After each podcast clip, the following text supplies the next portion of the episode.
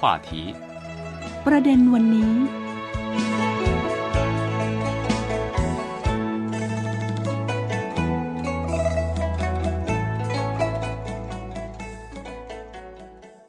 สวัสดีค่ะ ต้อนรับคุณผู้ฟังเข้าสู่ประเด็นวันนี้ วันนี้คุณผู้ฟังอยู่กับดิฉันสิวัตราสินพัชุธาดล และคุณหลินชินเลี่ยงเจ้าหน้าที่ภาคภาษาไทยของสถานีวิทยุ CRI สวัสดีค่ะคุณหลิน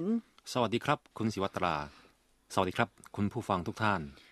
จะเรียนคุณผู้ฟังอย่างนี้ว่าในช่วงนี้ที่สถานการณ์เศรษฐกิจทั่วโลกนะ ก็ต้องเรียกว่าผันผวนมากครับเงินเฟ้อเกิดขึ้นในหลายประเทศทั่วโลกอืมแล้วก็ธนาคารกลางสหรัฐเองก็ปรับขึ้นดอกเบี้ยอะไรหลาย ๆ อย่างครับวันนี้คุณหลินชวนดิฉันมาคุยเรื่องเครียดกว่านั้นนี่คุณผู้ฟังครับก็คือเป็นเรื่องเกี่ยวกับกับดักหนี้ของจีน เราได้ยินบ่อยๆเลยค่ะ ว่าไอโครงการ Belt and Road Initiative เอ่ออีไตอีลูเนี่ยครับ ก็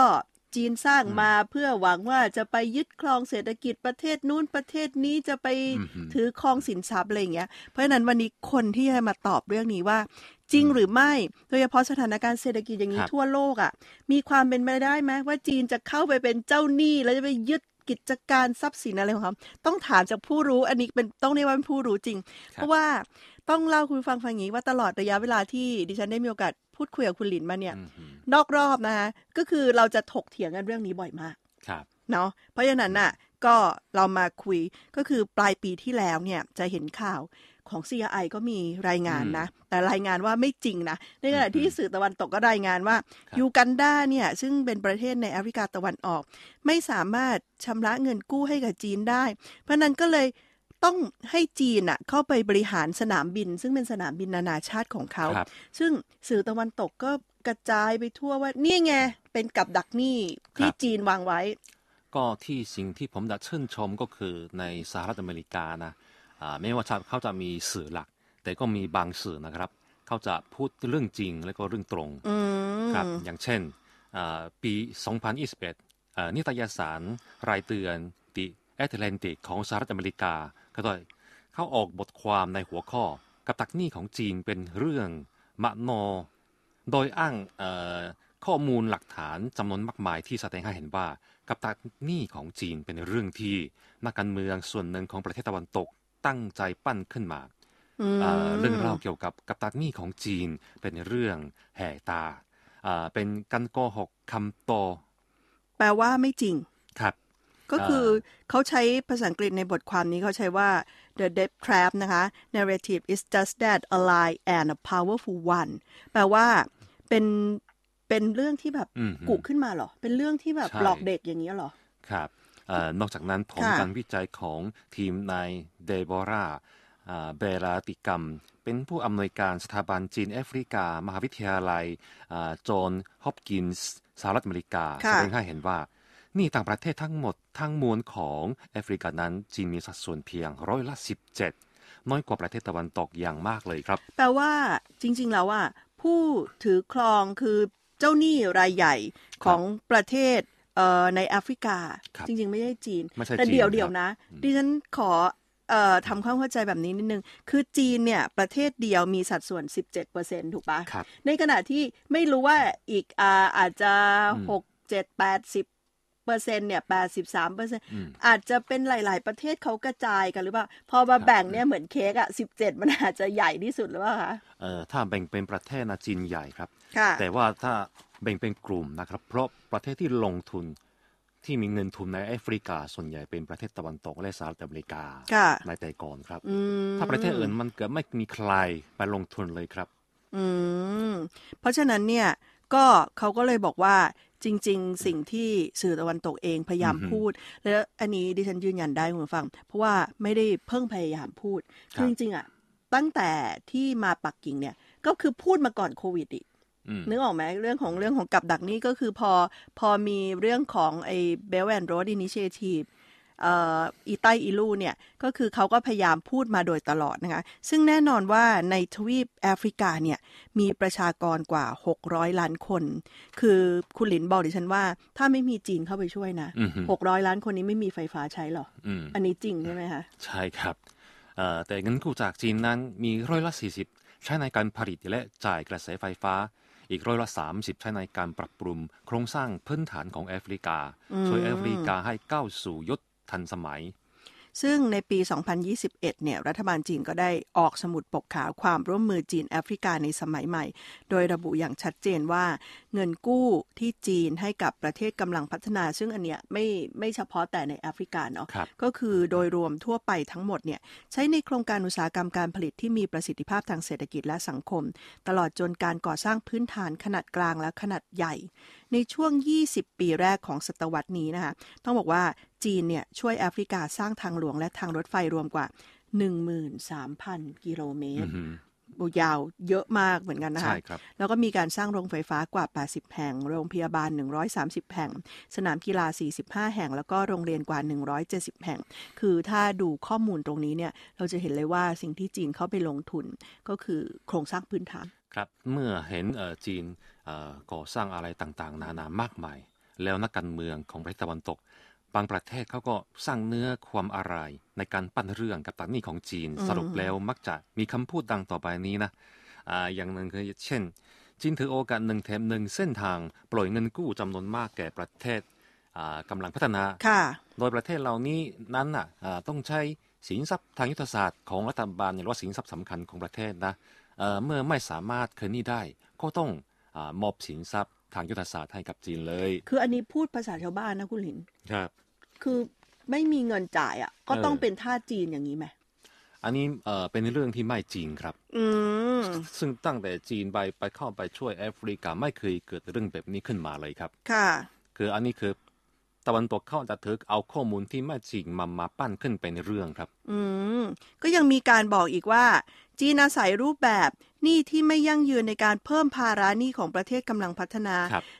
คือรู้สึกอยู่แล้วว่าสถานการณ์เขาไม่ดี เขามีความเสี่ยงอยู่แล้วที่จะผิดสัญญา ก็ยังเหมือนกับพยายามไปยัดเยียดสถานภาพให้เขาแบบเป็นลูกหนี้ที่ครับอยู่ในภาวะลำบาก อันนี้ก็อันนี้ก็เป็นส่วนหนึ่งที่ตะวันตกพยายามครับพูเขาดบอกเนาะว่านี่เป็นหนี้ที่ไม่สามารถ เลื่อนเวลาแล้วนะถึงเวลาก็ต้องจ่ายนะ อย่างเงี้ยบอกว่าจีนก็ทำแบบเนี้ยอ่าอันนี้เป็นอันที่สอง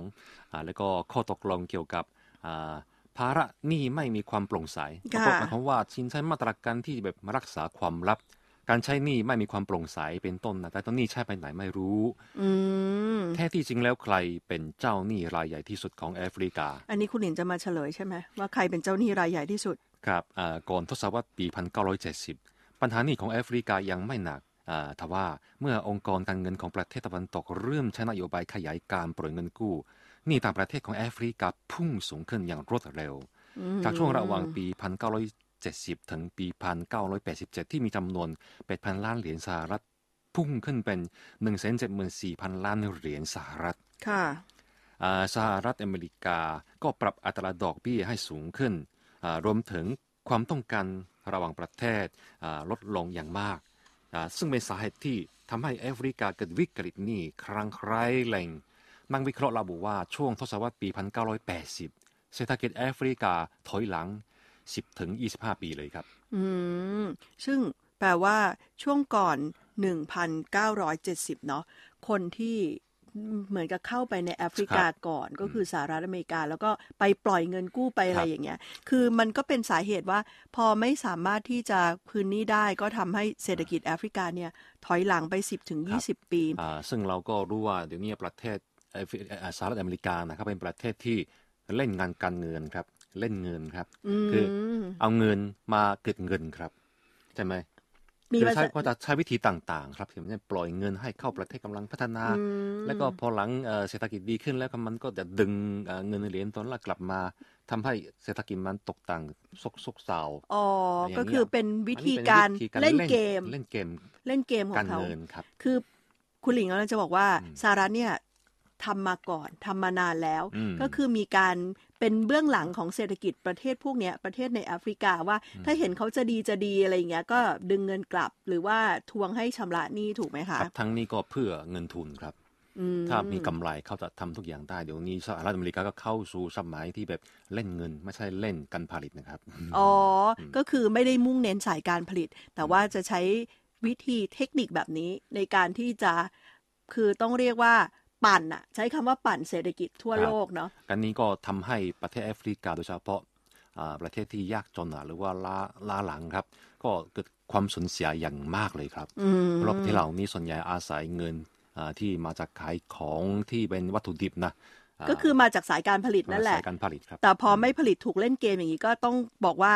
มันก็เลยทำให้เศรษฐกิจถดถอยเราทิ้งค้างกันไว้ในเรื่องของเศรษฐกิจแอฟริกาที่ถอยหลัง 10 ถึง 25 ปีในช่วงทศวรรษครับ1980 ยังมีอีกหลายเรื่องที่ดิฉันเชื่อว่าคุณผู้ฟังเองก็อยากจะไขข้อสงสัยในเรื่องนี้เดี๋ยวครั้งหน้าเรากลับมาคุยกันต่อค่ะ วันนี้ดิฉันศิวัตราสินพัสุธาดลและคุณหลินชินเลี่ยงลาคุณผู้ฟังไปก่อน พบกันใหม่ในครั้งหน้า สวัสดีค่ะ สวัสดีครับ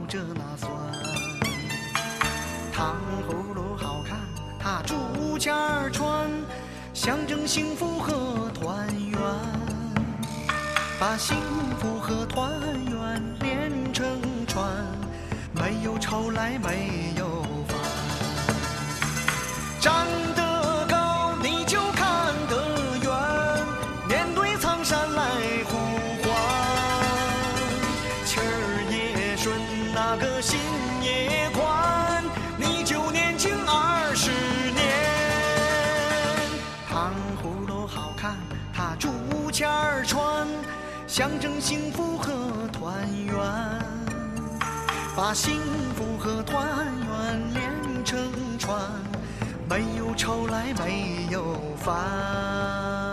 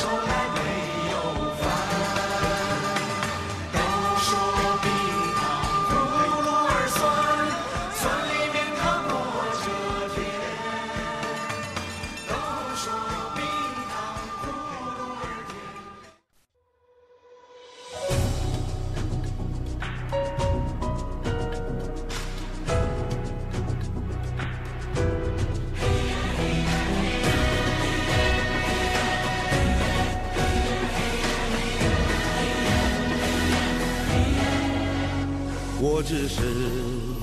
努力奔走，夜色在身后奔波，因为你是我幸福的方向，心之所托，一生一个承诺。星月在天，青春在我，我的双肩为重量而生。相信你，相信我，相信经过，心之所托，我风雨不多。我奋斗，我幸福，我们要在这个世界留下自己独有的脚步，心之所托，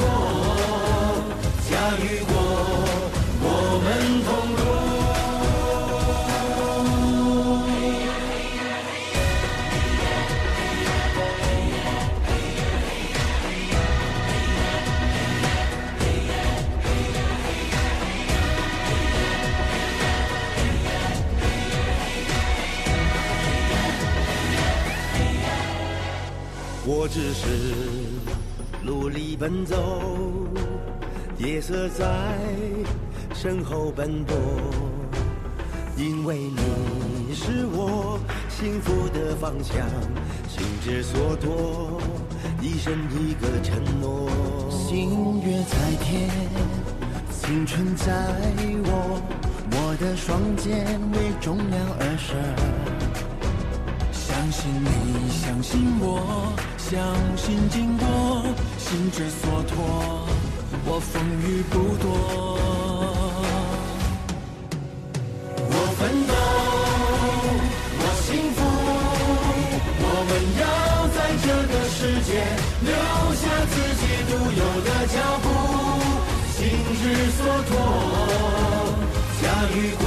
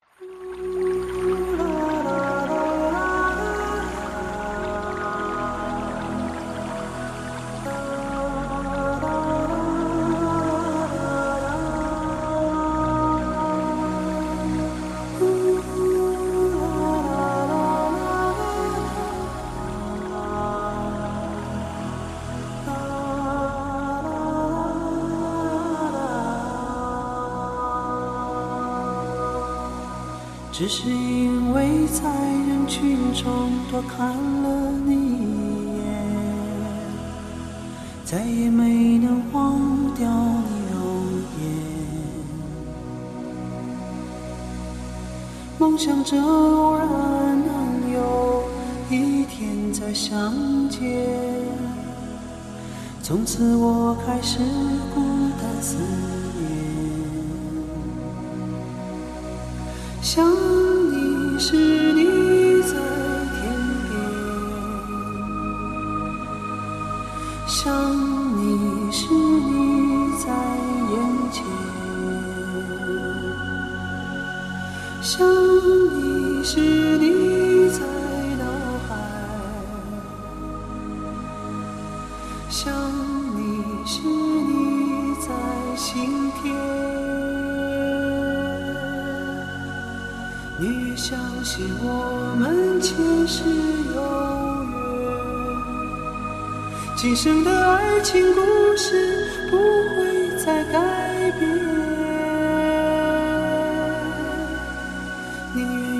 这一生等你发现，我一直在你身旁，从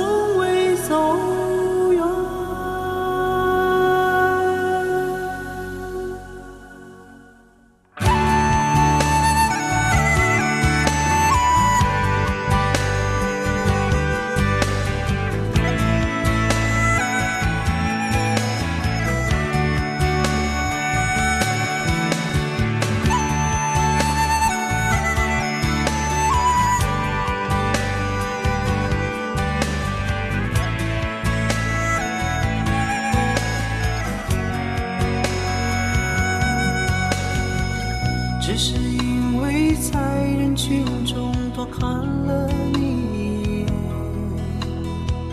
再也没能忘掉你容颜。梦想着偶然能有一天再相见，从此我开始孤单思念。time.